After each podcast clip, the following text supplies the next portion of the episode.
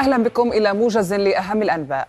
اغتالت قوات الاحتلال الإسرائيلي مصطفى الكستوني أحد قادة كتائب شهداء الأقصى الجناح المسلح لحركة فتح في جنين بالضفة الغربية خلال اقتحامها المدينة صباح اليوم كما أصيب آخرون بجروح متفاوتة. وكانت قوات كبيرة من الجيش الإسرائيلي قد اقتحمت جنين من عدة محاور وسط مواجهات عنيفة بين المقاومين وقوات الاحتلال التي دفعت بتعزيزات كبيرة لتأمين الحماية للوحدات الخاصة التي تسللت إلى المدينة لتنفيذ عملية الاغتيال.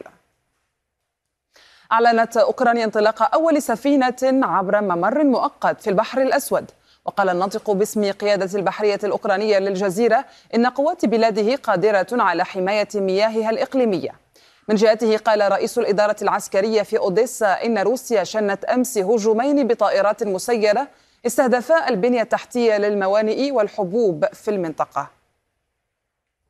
أعلن جهاز الأمن الفيدرالي الروسي إحباط محاولة تسلل أوكرانيين عبر الحدود في مقاطعة بريانسك. وأكد جهاز الأمن في بيان القضاء على مجموعة من أربعة أوكرانيين كانوا يعتزمون القيام بأعمال وصفها بالاستفزازية داخل البلاد حسب البيان. أعلنت مجموعة إكواس أن اجتماع قادة جيوش دولها الخميس أو الجمعة في أكرا سيكون لإنهاء خطط نشر قوة الاحتياط في النيجر. ودعت المجموعة إلى إعادة الوضع الدستوري في البلاد. نفت باريس وجود نية لسحب جنودها المتمركزين في النيجر لتحويلهم نحو الأراضي التشادية. وقالت الخارجية إن القوات الفرنسية موجودة في النيجر بناء على طلب من السلطات الشرعية للبلاد. وذكرت الخارجية الفرنسية أنها لا تعترف بأي قرارات يتخذها الانقلابيون حسب وصفها. من جهته قال المتحدث باسم الخارجية الأمريكية إن واشنطن تتطلع لوصول سفيرتها إلى نيامي كاثلين فيتزيجيبون لتولي مهامها دون تقديم أوراق اعتمادها لسلطات الانقلاب. في السودان أفاد مراسل الجزيرة بأن الجيش قصف بالمدفعية مواقع لقوات الدعم السريع وسط أم درمان. كما أفاد المراسل بوقوع تبادل للقصف المدفعي جنوب شرق مدينة الأبيض شمال كردفان. وقالت مصادر عسكرية في, في الأبيض للجزيرة إن قوة من الفرقة الخامسة مشاة تصدت لهجوم شنته قوات الدعم السريع.